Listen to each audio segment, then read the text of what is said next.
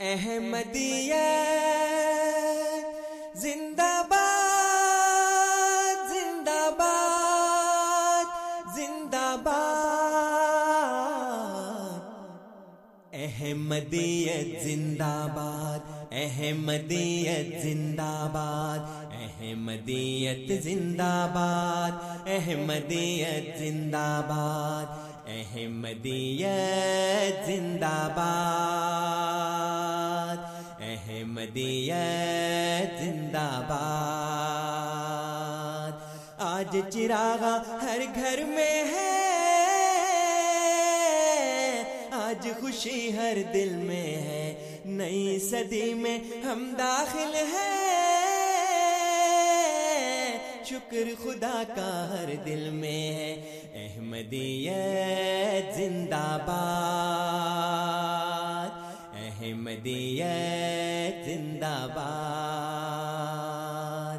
کرتے تھے صدیوں سے جس کا وہ مہدی ہے آ چکا۔ آئے گانا اور کوئی اب آنے والا چکا۔ احمدیت زندہ باد اللہ اکبر اللہ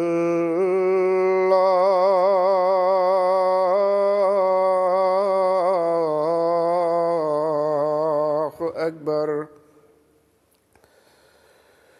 اللہ اکبر اللہ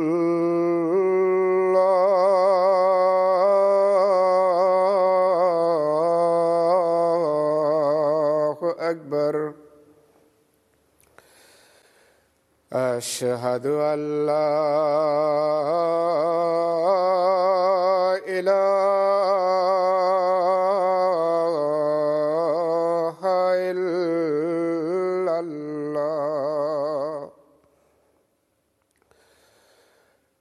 اشہد اللہ الہ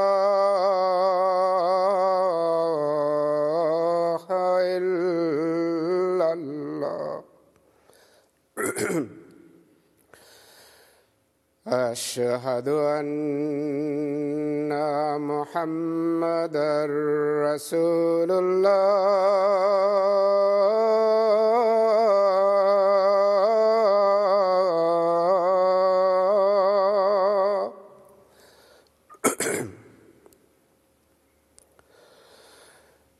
أشهد أن محمد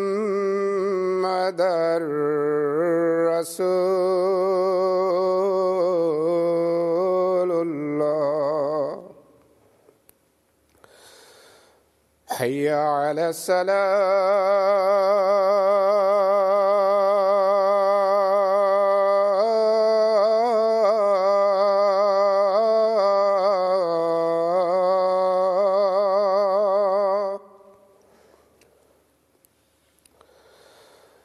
حي على السلام.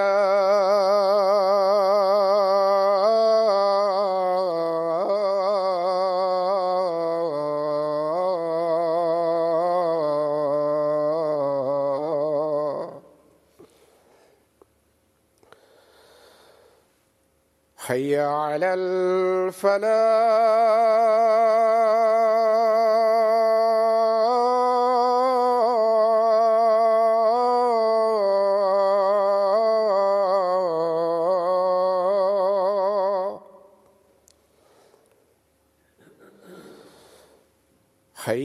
على الفلاح.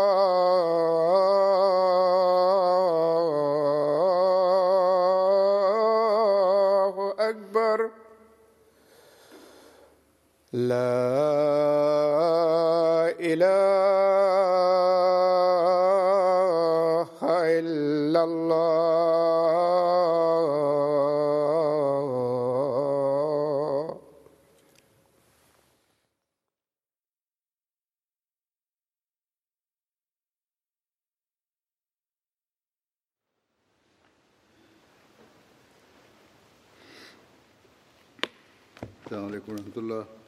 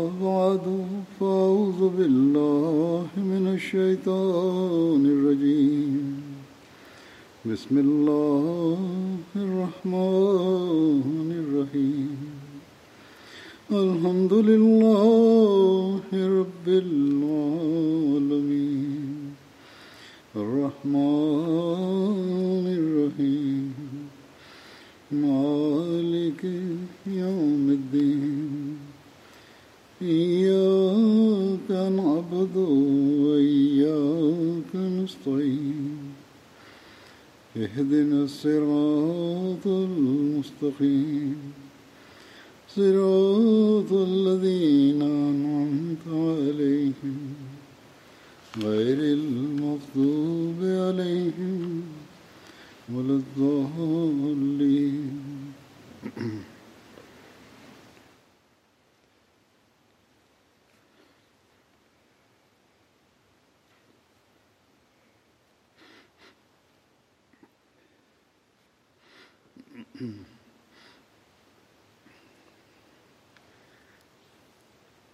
صحابہ کی پہلی حالت اور اسلام قبول کرنے کے بعد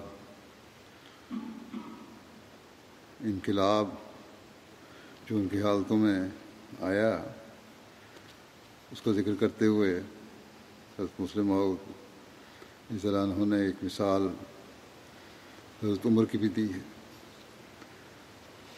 یہ مثال کو میں پہلے ذکر کر چکا ہوں، لیکن یہاں اس حوالے سے بیان کر دیتا ہوں۔ آپ نے لکھا، فرمایا، دیکھو، صحابی کس طرح رسول کریم صلی اللہ علیہ وسلم کے صحابہ بنے اور کس طرح انہوں نے بڑے بڑے درجے حاصل کیے۔ اسی طرح کہ کوشش کی، اسی طرح کی کوشش کی، ورنہ یہ وہی لوگ تھے جو رسول کریم صلی اللہ علیہ وسلم کے جانی دشمن تھے اور آپ کو گالیاں دیتے تھے۔ حضرت عمر رضی اللہ عنہ ہو جو آ حضرت صلی اللہ علیہ وسلم کے بعد دوسرے خلیفہ ہوئے، ابتدا میں آ حضرت صلی اللہ علیہ وسلم کے ایسے سخت دشمن تھے کہ آپ کو قتل کرنے کے لیے گھر سے نکلے تھے۔ راستے میں ایک ان شخص ملا جس نے پوچھا کہاں جا رہے ہو؟ انہوں نے کہا، محمد صلی اللہ علیہ وسلم کو قتل کرنے۔ جاتا ہوں۔ اس نے کہا، پہلے اپنی بہن اور بھائی، بہنوئی کو قتل کر لو، جو مسلمان ہو گئے ہیں۔ پھر محمد صلی اللہ علیہ وسلم کو مارنا۔ یہ سن کر وہ غصے سے بھر گئے اور اپنی بہن کے گھر کی طرف روانہ ہو گئے۔ آگے جا کر دیکھا تو دروازہ بند تھا اور ایک شخص قرآن کریم سنا رہا تھا اور ان کی بہن اور بہنوئی سن رہے تھے۔ اس وقت تک پردے کے، کا حکم نازل نہ ہوا تھا۔ اس لیے وہ صاحب ہی اندر گھر میں بیٹھے تھے۔ حضرت عمر نے دروازہ کھٹکھٹایا اور کہا، کھولو۔ ان کی آواز سن کر اندر والوں کو ڈر پیدا ہوا کہ مار دیں گے۔ اس لیے انہوں نے دروازہ نہ کھولا۔ حضرت عمر نے کہا، اگر دروازہ نہ کھولا، کھولو گے تو میں توڑ دوں گا۔ اس پر انہوں نے قرآن کریم سنانے والے مسلمان کو چھپا دیا اور بہنوئی بھی چھپ گیا صرف بہن نے سامنے آ کر دروازہ کھولا۔ حضرت عمر نے پوچھا، بتاؤ کیا کر رہے تھے؟ اور کون شخص تھا جو کچھ پڑھ رہا تھا؟ انہوں نے ڈر کے مارے ٹالنا چاہا۔ حضرت عمر نے کہا، جو پڑھ رہے تھے مجھے سناؤ۔ ان کی بہن نے کہا، آپ کی اس کی بے ادبی کریں گے۔ اس لیے خواہ ہمیں جان سے مار دیں، ہم نہیں سنائیں گے۔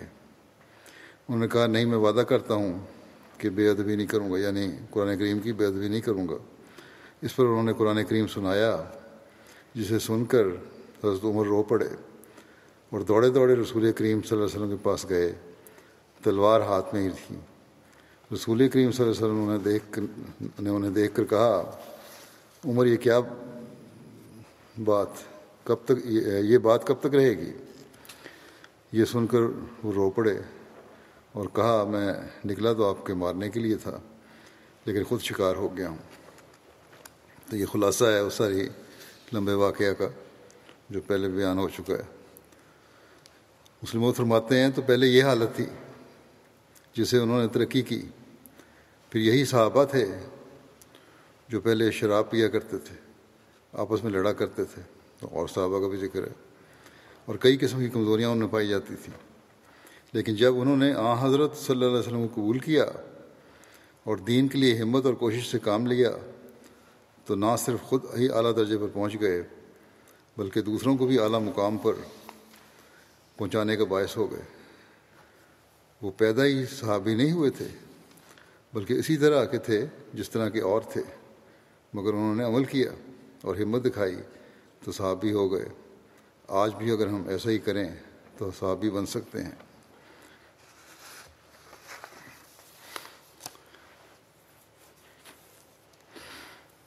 حضرت عمر کی خشیت الہی کی کیا حالت تھی؟ اس بارے میں روایت ہے۔ حضرت عمر فرماتے ہیں کہ اگر دریائے فرات کے کنارے کوئی بکری بھی ضائع ہو کر مر گئی تو مجھے ڈر ہے کہ اللہ تعالیٰ مجھ سے قیامت کے دن اس کے بارے میں سوال کرے گا۔ ایک روایت میں اس طرح بیان ہوا ہے کہ حضرت عمر نے فرمایا کہ اگر دریائے فرات کے کنارے کوئی اونٹ بھی ضائع ہو کر مر گیا تو مجھے ڈر ہے کہ اللہ تعالیٰ مجھ سے اس کے بارے میں سوال کرے گا۔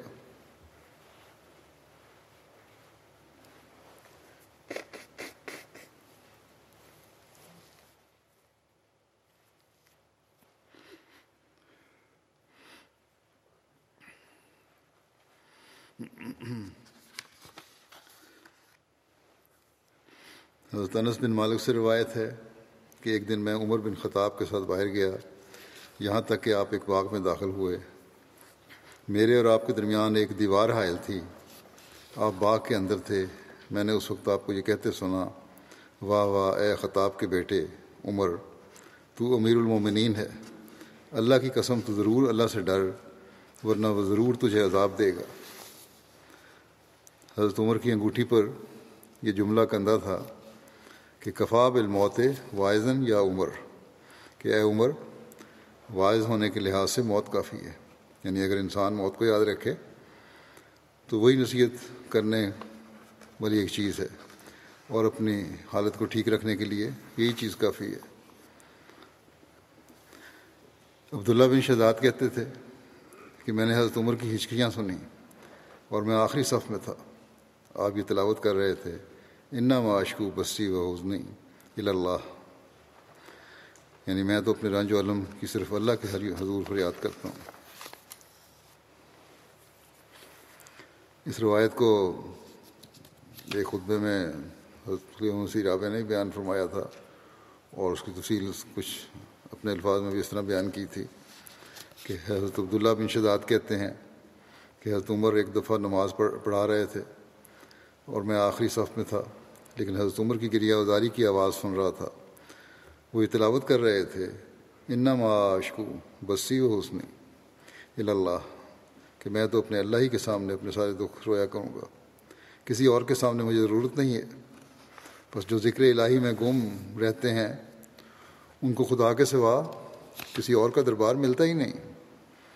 جہاں وہ اپنے غم اور دکھ روئیں اور اپنے سینوں کے بوجھ ہلکے کریں۔ یہ روایت کرنے والے کہتے ہیں کہ پچھلی صف میں تھا، وہاں تک مجھے حضرت عمر کے سینے کے گڑ گڑانے کی آواز آ رہی تھی۔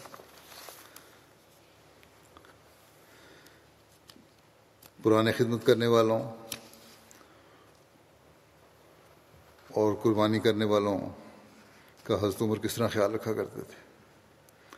اس بارے میں روایت ہے سالبہ بن ابو مالک کہتے ہیں کہ حضرت عمر بن خطاب رضی اللہ عنہ نے اہل مدینہ کی عورتوں میں سے بعض کو اوڑھنیاں تقسیم کیں۔ کوئی اچھی قسم کی اوڑھنیاں آئی تھیں۔ ان میں سے ایک اچھی اوڑھنی بچ گئی۔ جو لوگ ان کے پاس تھے، ان میں سے کسی نے ان سے کہا کہ اے امیر المومنین، آپ یہ رسول اللہ صلی اللہ علیہ وسلم کی اس بیٹی کو دیں جو آپ کے پاس ہے۔ اس کی مراد حضرت علی کی بیٹی حضرت عمر کلثوم تھیں۔ حضرت عمر نے کہا، ام سلید اس کی زیادہ حقدار ہیں. کہا، نہیں، ام سلید اس کی زیادہ حقدار ہیں. اور حضرت ام سلید فرمایا، حضرت عمر نے کہ حضرت ام سلید ان انصاری عورتوں میں سے ہیں جنہوں نے رسول اللہ صلی اللہ علیہ وسلم کی بیعت کی تھی۔ حضرت عمر نے کہا، وہ جنگ عہد کے دن ہمارے لیے مشقیں اٹھایا کر اٹھا کر لاتی تھیں۔ پھر قربانی کرنے والوں کے قریبیوں کو بھی نوازنے کا ذکر ایک روایت میں ملتا ہے۔ زید بن اسلم نے اپنے باپ سے روایت کی، کہتے تھے کہ میں حضرت عمر بن خطاب رضی عنہ کے ساتھ بازار گیا۔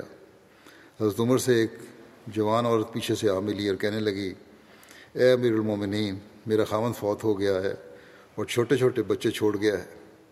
اللہ کی قسم، بکری کے پائے بھی انہیں نصیب نہیں، نہ ان کی کوئی کھیتی ہے اور نہ دودھیل جانور یعنی دودھ دینے والے جانور۔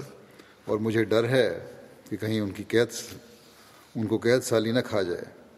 اور میں خفاف بن اما غفاری کی بیٹی ہوں۔ اور میرے والد حدیبیہ میں نبی کریم صلی اللہ علیہ وسلم کے ساتھ موجود تھے۔ حضرت عمر یہ سن کر ٹھہر گئے اور آگے نہیں چلے۔ کہا حضرت عمر نے کہا، واہ واہ، بہت نزدیک کا تعلق ہے۔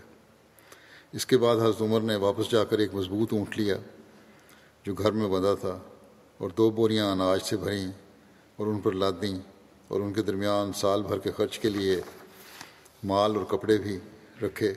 پھر اس اونٹ کی نکیل اس عورت کے ہاتھ میں دے دی اور کہا، اسے لے لے جاؤ، یہ ختم نہیں ہوگا کہ اللہ تمہیں اور دے گا۔ ایک شخص کے ایک شخص کہنے لگا کہ امیر المومنین آپ نے اس کو بہت دے دیا حضرت عمر نے کہا، تیری ماں تجھے کھوئے۔ یعنی ناراضگی کا اظہار کیا کہ اللہ کی قسم، میں تو اس کے باپ اور اس کے بھائی کو اب بھی دیکھ رہا ہوں کہ انہوں نے عرصے تک ایک قلعے کا محاصرہ کیے رکھا، جسے انہوں نے آخر فتح کر لیا۔ پھر اس کے بعد صبح کو ہم نے ان دونوں کے حصے اپنے درمیان تقسیم صبح کے وقت ہم ان دونوں کے حصے اپنے درمیان تقسیم کرنے لگے۔ یعنی وہ قلعہ ان دونوں نے فتح کیا تھا، جس کی غنیمت کا کل مسلمانوں کو ملی۔ گویا ہم نے ان کے حصے میں سے بانٹا۔ بس یہ وجہ ہے کہ اس کی حقدار بنتی ہے کہ اسے کچھ دیا جائے۔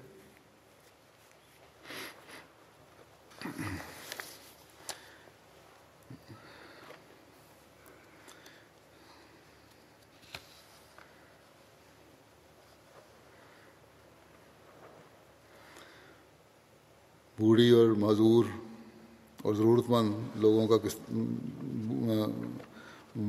ضرورت مند عورتوں اور لوگوں کا کس طرح خیال رکھا کرتے تھے، اس بارے میں روایت ہے۔ حضرت اللہ کہتے ہیں کہ ایک دفعہ حضرت عمر کی عمر رات کی تاریکی میں گھر سے نکلے تو حضرت اللہ نے دیکھ لیا، حضرت عمر ایک گھر میں داخل ہوئے، پھر دوسرے گھر میں داخل ہوئے۔ جب صبح ہوئی تو حضرت اللہ اس گھر میں گئے، وہاں ایک نابینا بڑھیا بیٹھی ہوئی تھی۔ ان گھروں میں سے ایک گھر میں گئے۔ حضرت اللہ نے اسے پوچھا، جو شخص تیرے پاس آتا ہے رات کو، وہ کیا کرتا ہے؟ بڑھیا نے جواب دیا، وہ کافی عرصے سے میری خدمت کر رہا ہے اور میرے کام کاج کا، کام کاج کو ٹھیک کرتا ہے اور میری گندگی دور کرتا ہے۔ یہ سن کر حضرت اللہ نے ندامت سے اپنے آپ کو کہا، اے طلحہ، تیری ماں تجھے کھوئے۔ کتنے افسوس کی بات ہے کہ عمر کی لغزشوں کی کھوج میں ہے۔ یہاں تو معاملہ ہی کچھ اور ہے۔ رعایا کی خدمت کہ یہ عظیم معیار تھے جو حضرت عمر نے قائم فرمایا حضرت عمر کی لوگوں ضرورت مندوں عورتوں، بچوں کی ضروریات پوری کرنے کی بہت سی روایات ہیں کہ کس طرح اللہ تعالیٰ کا خوف رکھتے ہوئے آپ پوری کیا کرتے تھے اور کس طرح بے چین ہو جایا کرتے تھے۔ آپ جب دیکھتے تھے کہ کسی کی ضرورت پوری نہیں ہوئی اور آپ کی رعایا میں ہے وہ، تو بہت بے ہوتے تھے۔ بعض مثالیں میں گزشتہ ہفتوں کے جمعوں میں مختلف حوالوں سے پیش کر چکا ہوں۔ مثلا، کس طرح ایک موقع پر آپ نے جب رات کو ایک عورت سے اس کے بچے کی رونے کی وجہ پوچھی، تو اس نے کہا کہ کیونکہ عمر نے دودھ پیتے بچوں کا راشن مقرر نہیں کیا، اس لیے میں بچے کو غذا کھانے کی عادت ڈالنے کے لیے دودھ نہیں دے رہی۔ اور یہ بھوک سے رو رہا ہے۔ یہ بات سن کر حضرت عمر بے چین ہو گئے اور فوراً کھانے پینے کا سامان کا انتظام کیا اور پھر اعلان کیا کہ آئندہ زہر پیدا ہونے والے بچے کو بھی راشن ملا کرے گا۔ اسی طرح ایک موقع پر ایک مسافر خاتون جس کے پاس کھانے کا کچھ نہیں تھا اور رات کو اسے ڈیرا ڈالنا پڑا اور بچے بھوک سے رو رہے تھے۔ آپ کو جب رات کو اس کا علم ہوا تو فوراً اسٹور سے کھانے پینے کا سامان اٹھا کر اس تک پہنچایا اور بے چینی بے چین ہو گئے۔ اور اس وقت تک آپ کو چین نہیں آیا جب تک کہ کھانا پکا کر اس بچوں کو کھلا کر انہیں آستہ نہ دیکھ لیا۔ پھر آپ اس جگہ سے واپس ہوئے۔ بس مسلم نے بیان کیا کہ حضرت عمر کو دیکھ لو، ان کے روب اور دبدبا سے ایک طرف دنیا کے بڑے بڑے بادشاہ کانپتے تھے۔ کیسر و کسرا کی حکومتیں لرزہ بر اندام تھیں۔ مگر دوسری طرف اندھیری رات میں ایک بدوی عورت کے بچوں کو بھوکا دیکھ دیکھ کر عمر جیسا عظیم المرتبت انسان تل ملا اٹھا اور وہ اپنی پیٹھ پر آٹے کی بوری لاد کر اور گھی کا ڈبہ ہاتھ میں اٹھا کر ان کے پاس پہنچا اور اس وقت تک واپس نہیں لوٹا جب تک کہ اس نے اپنے ہاتھ سے کھانا پکا کر ان بچوں کو نہ کھلا لیا۔ اور اطمینان سے سو نہ گئے۔ پھر ایک واقعہ حضرت ابن عمر سے مروی ہے۔ حضرت عمر جب شام سے مدینہ لوٹ کر آئے تو لوگوں سے الگ ہو گئے تاکہ ان کے حوال معلوم کریں۔ یعنی اس قافلے سے الگ ہو گئے اور ایک طرف چلے گئے تاکہ لوگوں کی حوال معلوم کریں۔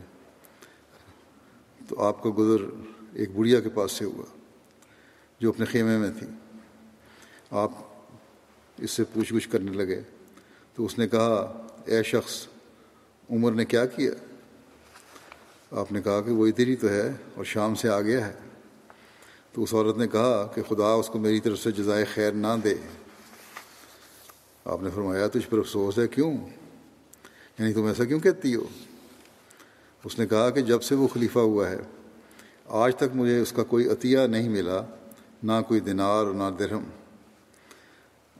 حضرت عمر نے فرمایا تجھ پر افسوس، اور عمر کو تیرے حال کی خبر کیسے ہو سکتی ہے؟ اس بڑھیا کو نہیں پتا تھا کہ حضرت عمر ہے جبکہ تو ایسی جگہ بیٹھی ہوئی ہے، دور دراز علاقے میں جنگل کے قریب بیٹھی ہوئی ہے۔ تو اس نے کہا، سبحان اللہ۔ عورت کہنے لگی، سبحان اللہ۔ میں گمان نہیں کرتی کہ کوئی لوگوں پر والی بن جائے، اور اس کو یہ خبر نہ ہو کہ اس کے آگے مشرق اور مغرب میں کیا ہے۔ تو عمر روتے ہوئے اس کی طرف متوجہ ہوئے۔ اور یہ کہہ رہے تھے کہ ہائے عمر، ہائے کتنے دعوے دار ہوں گے۔ ہر ایک تو اس سے زیادہ دین کی سمجھ رکھنے والا ہے۔ اے عمر، پھر اس نے اس سے فرمایا، حضرت عمر نے، کہ تو اپنی مظلومیت کے حق کو اس کے اس کے ہاتھ کتنے میں بیچتی ہے کہ میں اس کو جہنم سے بچانا چاہتا ہوں۔ یعنی یہ کہا کہ حضرت عمر کو جہنم سے بچانا چاہتا ہوں، تو بتا کتنے میں بیچتی ہو۔ اپنی مظلومیت کے حق کو۔ اس نے کہا کہ ہم سے مذاق نہ کر۔ خدا تجھ پر رحمت کرے۔ عورت نے کہا، تو اس سے حضرت عمر نے فرمایا، یہ مذاق نہیں ہے۔ حضرت عمر اسے اصرار کرتے رہے، یہاں تک کہ اس کے حق مظلومیت کو پچیس دنار میں خرید لیا۔ ابھی یہ بات ہو رہی تھی کہ حضرت علی بن نبی طالب اور حضرت عبداللہ بن مسعود آ پہنچے اور ان دونوں نے کہا، السلام علیکم یا امیر المومنین۔ اس پر عورت نے اپنا ہاتھ اپنے سر پر رکھا اور کہنے لگی کہ اللہ بھلا کرے۔ میں نے امیر المومنین کو ان کے سامنے برا بھلا کہہ دیا۔ تو اس سے امیر المومنین نے فرمایا، تجھ پر کوئی جرم نہیں، خدا تجھ پر رحم کرے۔ پھر حضرت عمر نے ایک چمڑے کا ٹکڑا مانگا کہ اس پر لکھیں مگر نہ ملا۔ پھر اپنی چادر میں سے جس کو اڑا ہوا تھا، ایک ٹکڑا کاٹا اور لکھا، بسم اللہ الرحمن الرحیم۔ یہ اس کی دستاویز ہے جو عمر نے فلاں عورت سے آج کے دن تک اس کا حق مظلومیت پچیس دنار میں خریدا ہے۔ جب سے وہ والی بنا ہے، تو وہ اب اللہ کے سامنے میشر میں کھڑی ہو کر اگر دعویٰ کرے، تو عمر اس سے بری ہے۔ علی بن ابی طالب اور عبداللہ بن مسعود اس پر گواہ ہیں۔ پھر وہ تحریر حضرت علی کو دے دی اور فرمایا کہ اگر میں تم سے پہلے دنیا سے گزر جاؤں، تو اس کو میرے کفن میں رکھ دینا۔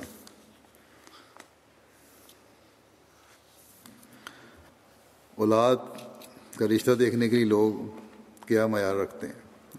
آج کل بھی ہم دیکھتے ہیں، بڑے بڑے اونچے معیار ہوتے ہیں۔ حضرت عمر کا کیا معیار تھا؟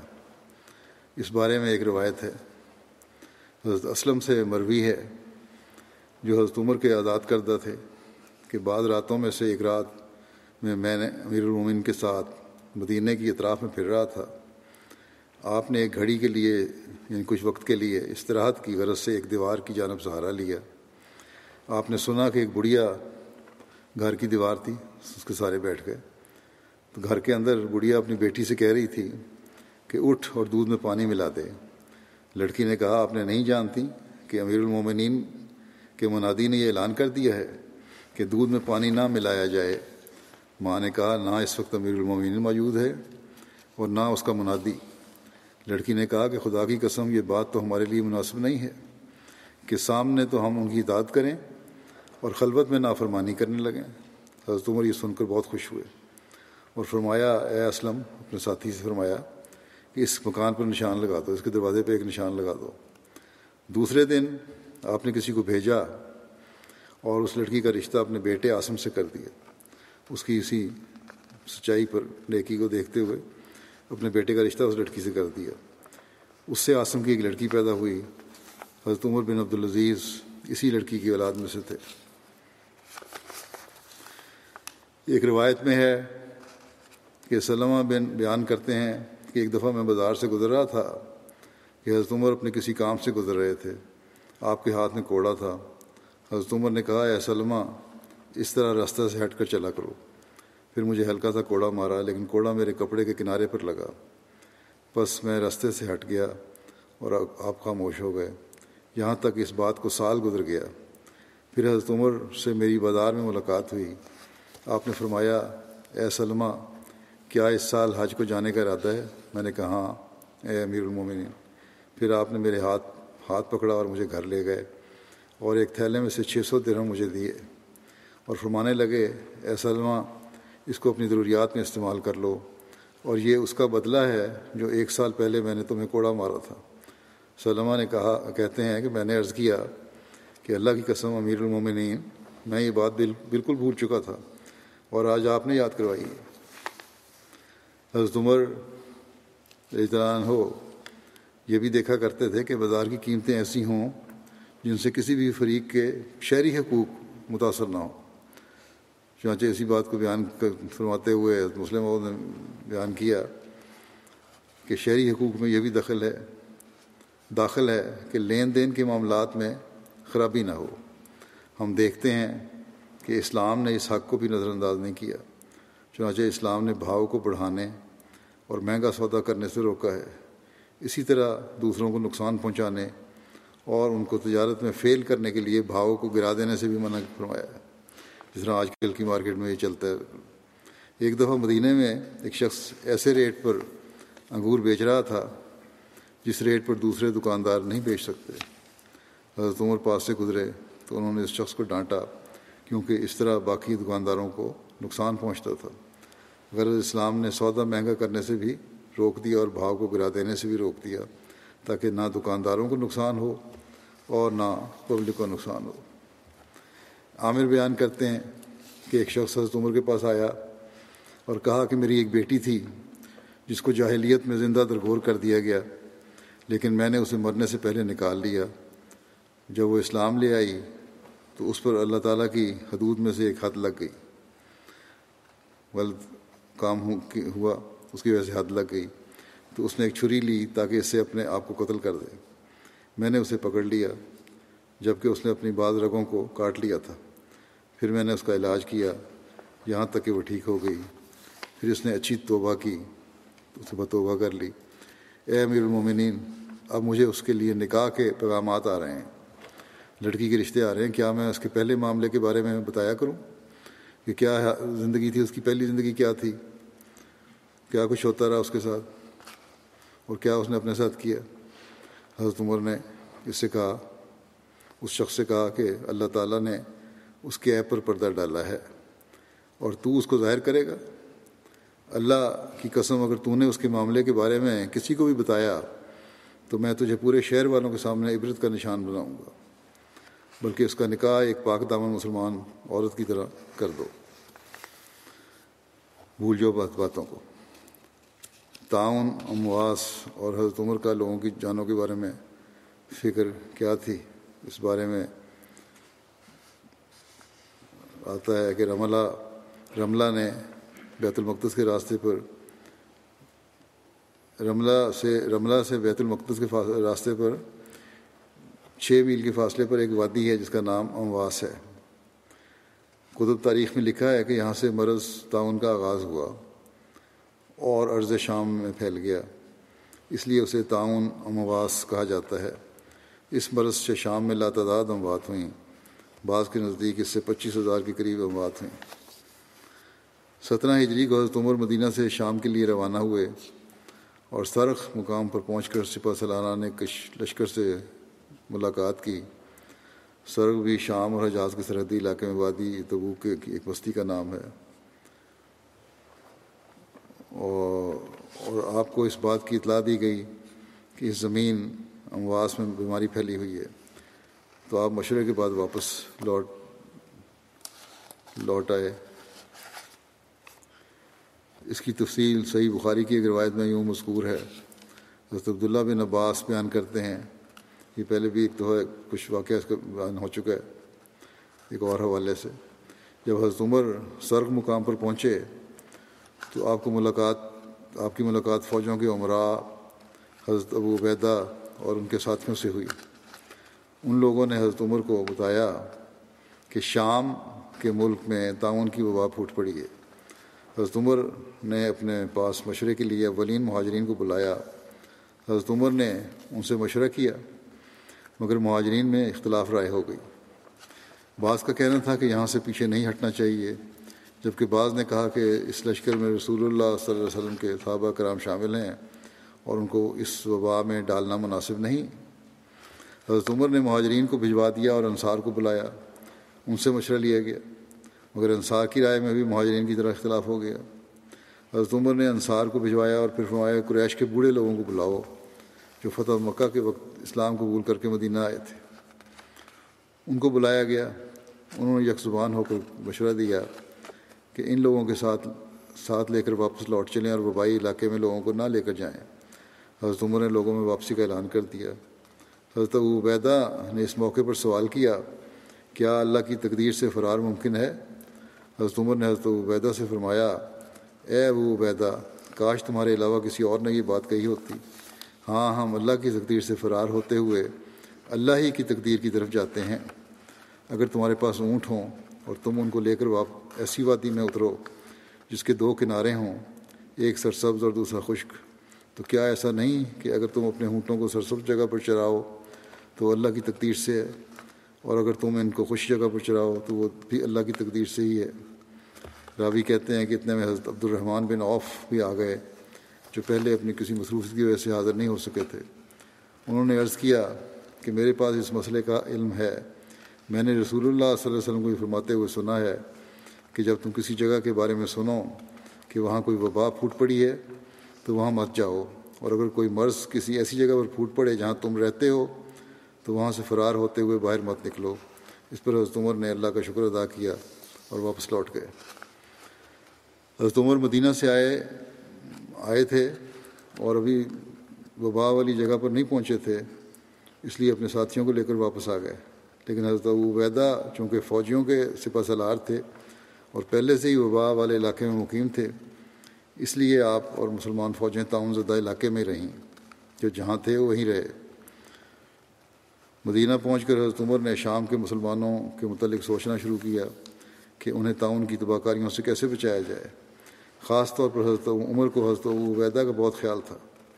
ایک دن حضرت عمر نے حضرت عبیدہ کو خط بھیجا کہ مجھے تم سے ایک ضروری کام ہے، اس لیے جب تمہیں یہ خط پہنچے تو فوراً مدینہ کے لیے روانہ ہو جانا۔ اگر خط رات کو پہنچے تو صبح ہونے کا انتظار نہ کرنا، اور اگر خط صبح پہنچے تو رات ہونے کا انتظار نہ کرنا۔ یہ محبت تھی آپ کی حضرت عبیدہ سے۔ حضرت عبیدہ نے جب وہ خط پڑھا تو کہنے لگے، میں امیر المومن کی ضرورت کو جانتا ہوں۔ اللہ حضرت عمر پر رحم کرے، وہ اسے باقی رکھنا چاہتے ہیں جو باقی رہنے والا نہیں۔ یعنی یہ تو اللہ جانتا ہے کہ میرے ساتھ کیا ہونا ہے، وہ عبیدہ نے سوچا۔ پھر اس خط کا جواب دیا کہ یا امیر المومنین، میں آپ کی منشا کو سمجھ گیا ہوں، مجھے نہ بلائیے، یہیں رہنے دیجیے میں مسلمان سپاہیوں میں سے ایک ہوں، جو مقدر ہے وہ ہو کر رہے گا۔ میں ان سے کیسے منہ موڑ سکتا ہوں؟ حضرت عمر جب وہ خط پڑھا، عمر نے جب وہ خط پڑھا تو رو پڑے۔ حضرت حاضرین نے پوچھا کہ یا امیر المومن کیا حضرت وہ بیدہ فوت ہو گئے؟ آپ نے فرمایا نہیں، لیکن شاید ہو جائیں۔ حضرت عمر نے اہل الرائے اصحاب کے مشورے کے بعد حضرت ابو عبیدہ کو لکھا کہ تم لوگوں کو نشیب میں لے کر اترے ہو، اس لیے کسی بلند اور پرفضا مقام پر چلے جاؤ۔ نیچی جگہ کے بجائے ذرا اونچی جگہ پہ چلے جاؤ۔ پہاڑی جگہ پہ جہاں ذرا ہوا بھی صاف ہو۔ حضرت ابو عبیدہ ابھی اس حکم کی تعمیل کے متعلق فکر کر رہے تھے کہ تعاون نے ان پر وار کیا اور وہ فوت ہو گئے۔ حضرت ابو عبیدہ نے اپنی جانشین حضرت معاذ بن جبل کو نامزد کیا تھا، لیکن وہ بھی تعاون میں مبتلا ہو گئے اور ان کا انتقال ہو گیا۔ حضرت معاذ بن جبل نے اپنا قائم مقام حضرت عمر بن آس کو بنایا تھا۔ آپ نے ایک تقریر کی اور فرمایا، یہ وبا جب پھوٹتی ہے تو آگ کی طرح پھیلتی ہے، پہاڑوں میں چھپ کر اپنی جانیں بچاؤ۔ آپ لوگوں کو لے کر وہاں سے نکلے اور پہاڑوں میں چلے گئے، یہاں تک کہ وبا کا زور ٹوٹ گیا اور گھٹتے گھٹتے بالکل ختم ہو گیا۔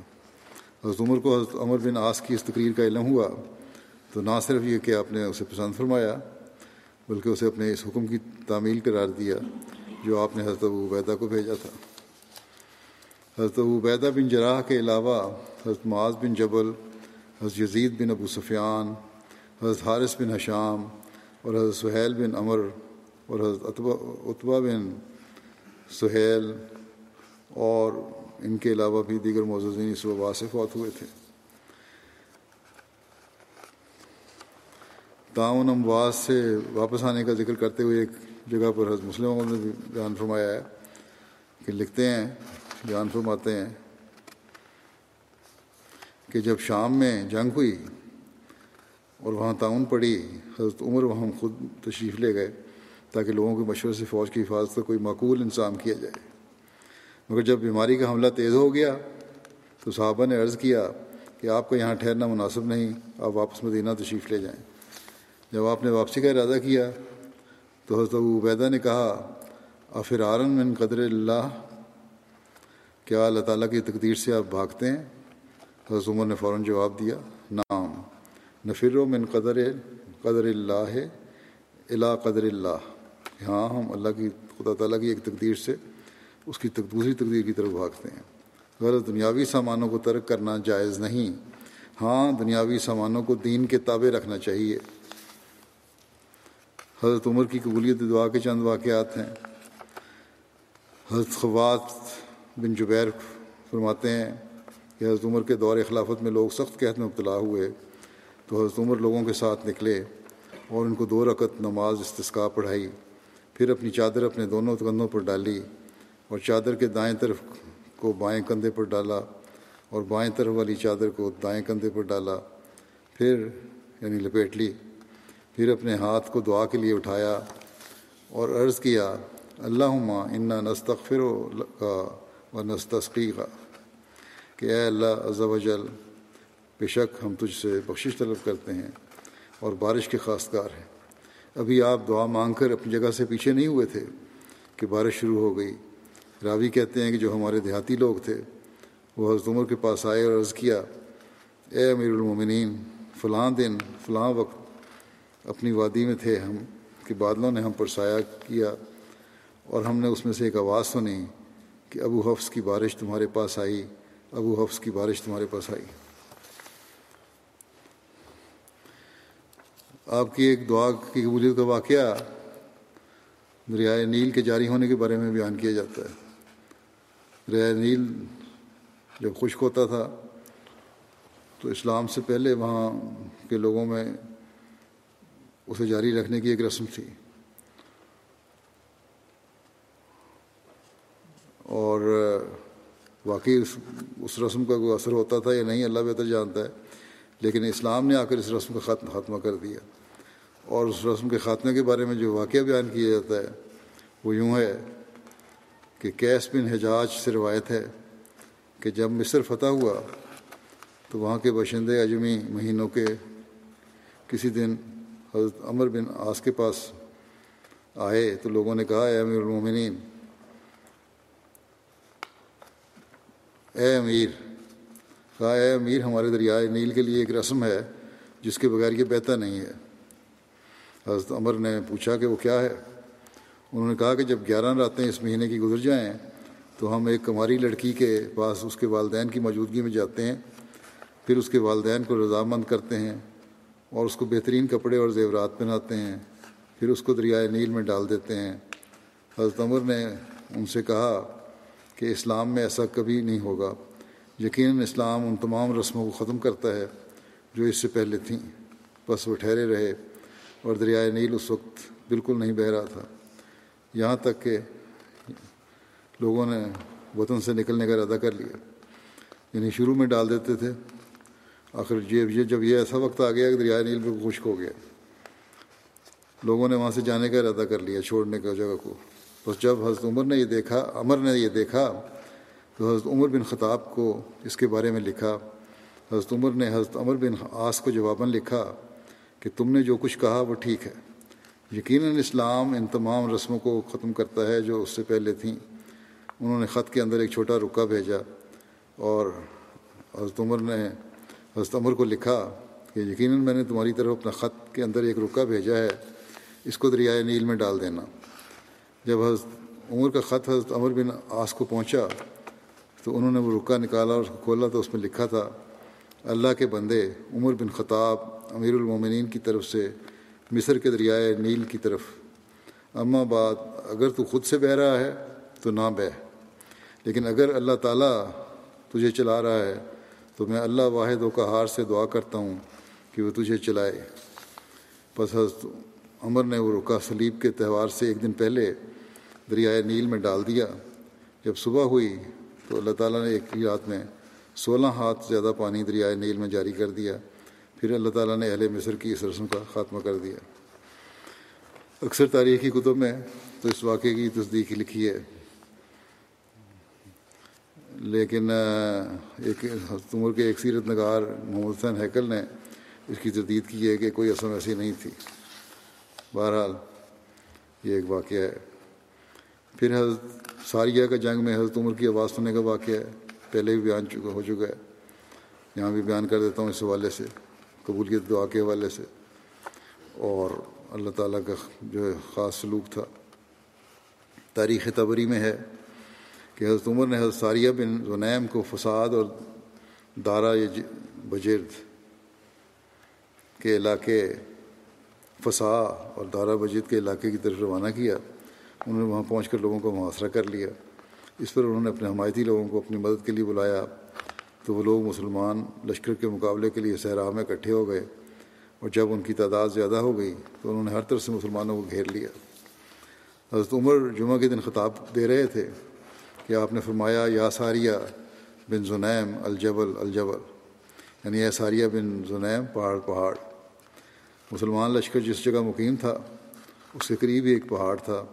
اگر وہ اس کی پناہ لیتے تو دشمن صرف ایک طرف سے حملہ آور ہو سکتا تھا۔ بس انہوں نے پہاڑ کی جانب پناہ لے لی۔ اس کے بعد انہوں نے جنگ کی اور دشمن کو شکست دی اور بہت سا مال غنیمت حاصل کیا۔ حضرت مسیم علیہ السلاۃ والسلام نے بھی اس واقعے کو بیان فرما کر فرمایا ہے کہ صحابہ سے ایسے خوارق کثرت سے ثابت ہیں۔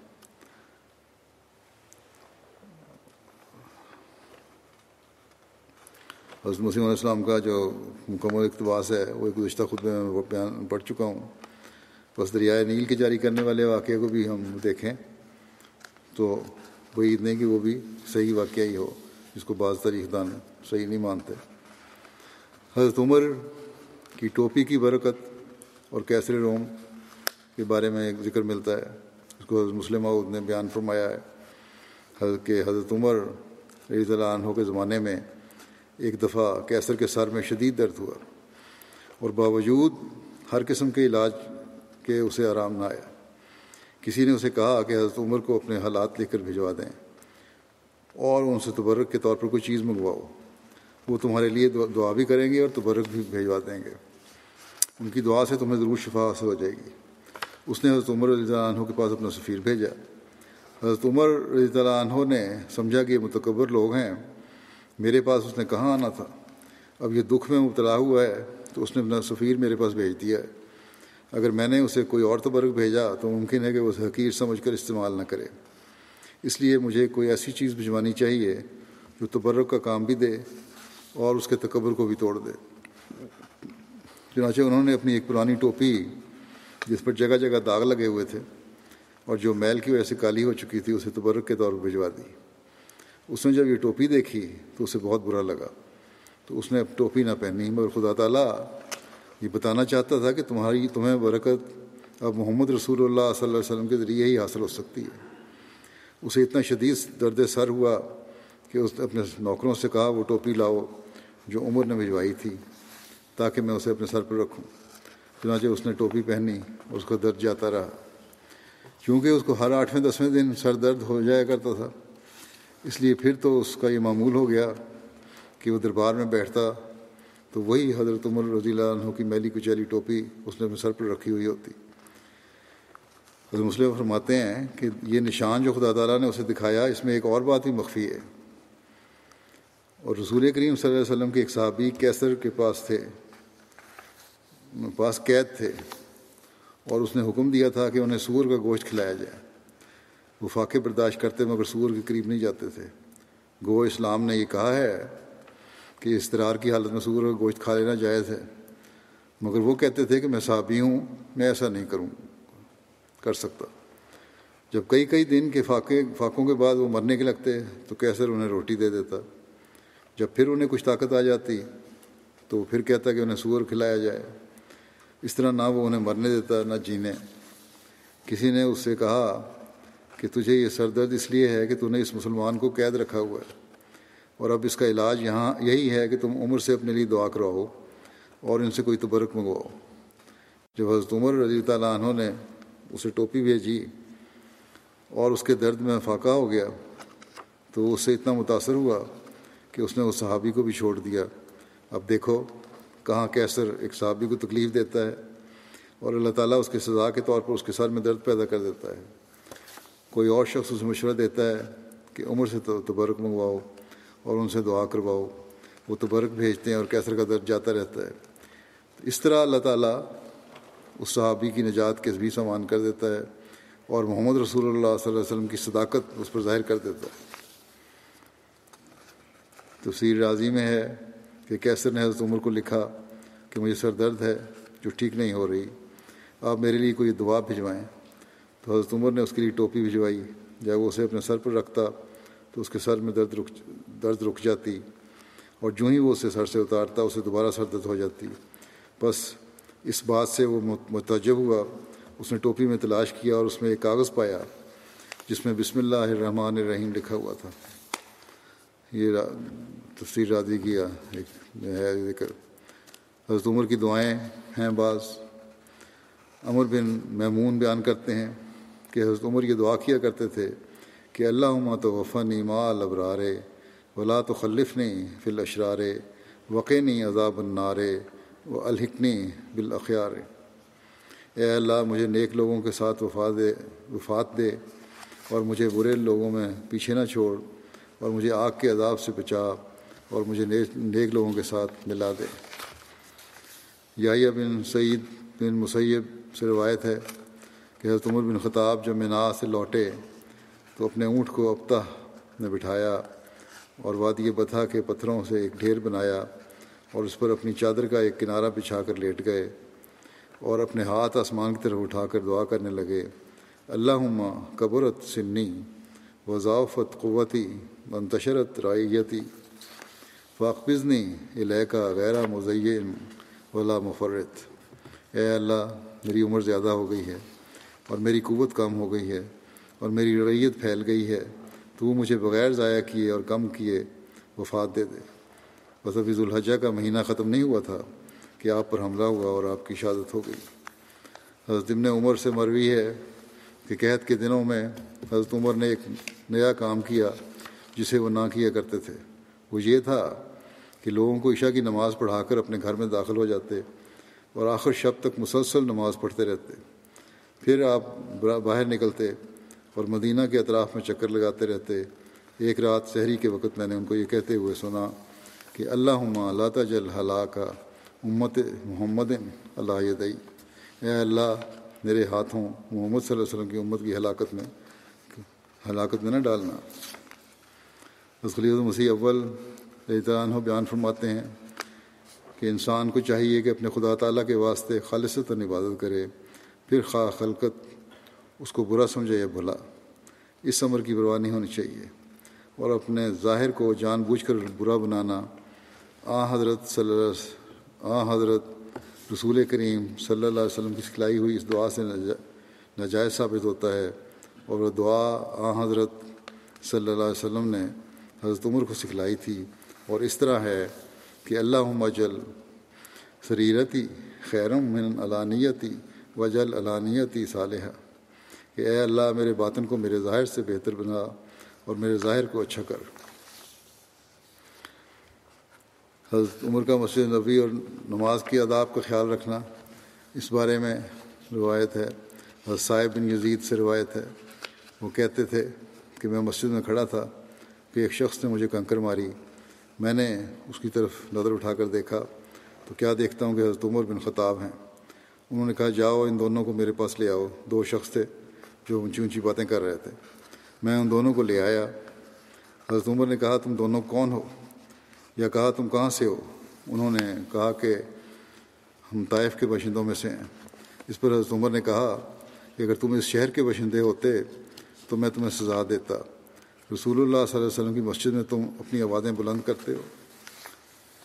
حضرت ابن عمر رضی اللہ رضی اللہ عنہ فرماتے ہیں۔ حضرت عمر کا طریقہ یہ تھا کہ جب تک صفیں برابر نہیں ہوتی تھیں، اس وقت تک اللہ اکبر نہیں کہتے تھے، بلکہ صفیں سیدھی کروانے کے لیے ایک شخص مقرر فرمایا ہوا تھا۔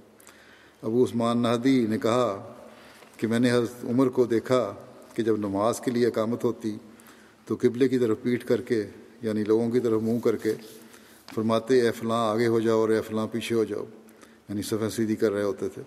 تم اپنی صفوں کو سیدھی رکھو۔ جب صفیں سیدھی ہو جاتی ہیں تو پھر آپ کے اللہ کی طرف منہ کر کے اللہ اکبر کہتے حضرت عمر کی مالی قربانی اور اللہ تعالیٰ کی راہ میں خرچ کرنے کے بارے میں ایک روایت ہے اور بھی بہت ساری روایتیں ہیں۔ حضرت ابن عمر بیان کرتے ہیں کہ حضرت عمر بن خطاب نے خیبر میں کچھ زمین حاصل کی اور وہ نبی صلی اللہ علیہ وسلم کے پاس اس کے متعلق مشورہ کرنے آئے۔ انہوں نے کہا، یا رسول اللہ، میں نے خیبر میں زمین حاصل کی ہے۔ میرے نزدیک اس سے بہتر مجھے کبھی کوئی جداد نہیں ملی۔ آپ مجھے اس کے بارے میں کیا مشورہ دیتے ہیں؟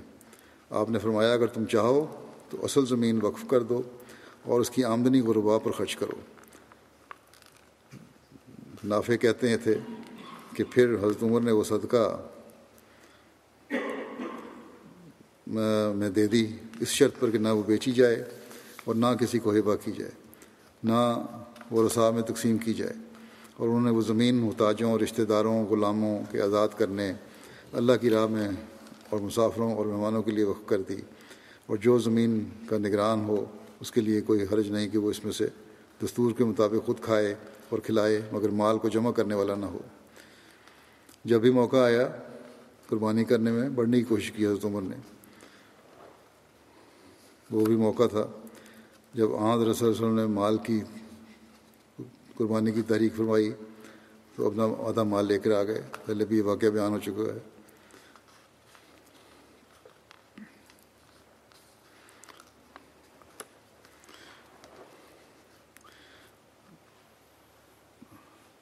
لیکن خشیت الہی کا یہ حال تھا کہ جب فوت ہونے لگے تو آنسوں سے آنکھوں آنکھوں سے آنسو روا تھے اور فرمایا کرتے تھے، فرماتے تھے کہ میں کسی انعام کا مستحق نہیں ہوں۔ میں تو صرف یہ جانتا ہوں کہ سزا سے بچ جاؤں۔ یہ تھا خشیت، خوف، خدا کا حال آپ کا۔ بارہ بھی تھوڑی سی باتیں ہیں جو آئندہ بھی انشاءاللہ بیان ہو جائیں گی۔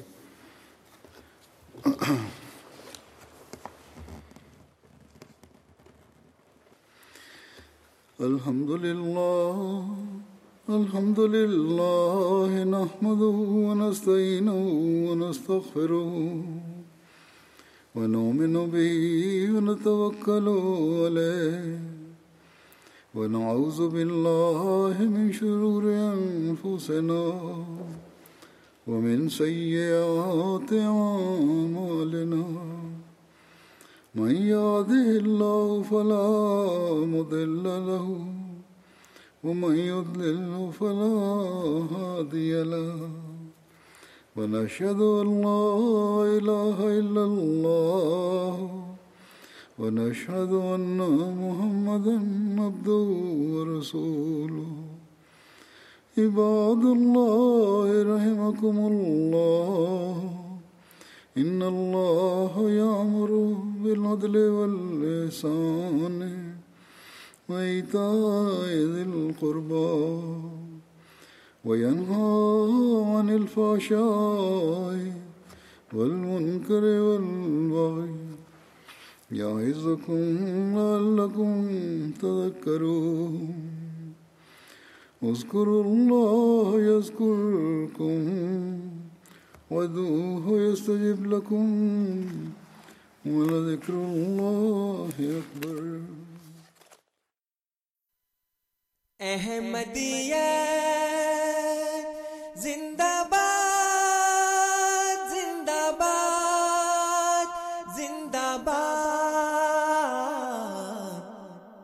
احمدیت زندہ باد احمدیت زندہ باد احمدیت زندہ باد احمدیت زندہ باد احمدیت زندہ باد احمدیت زندہ باد۔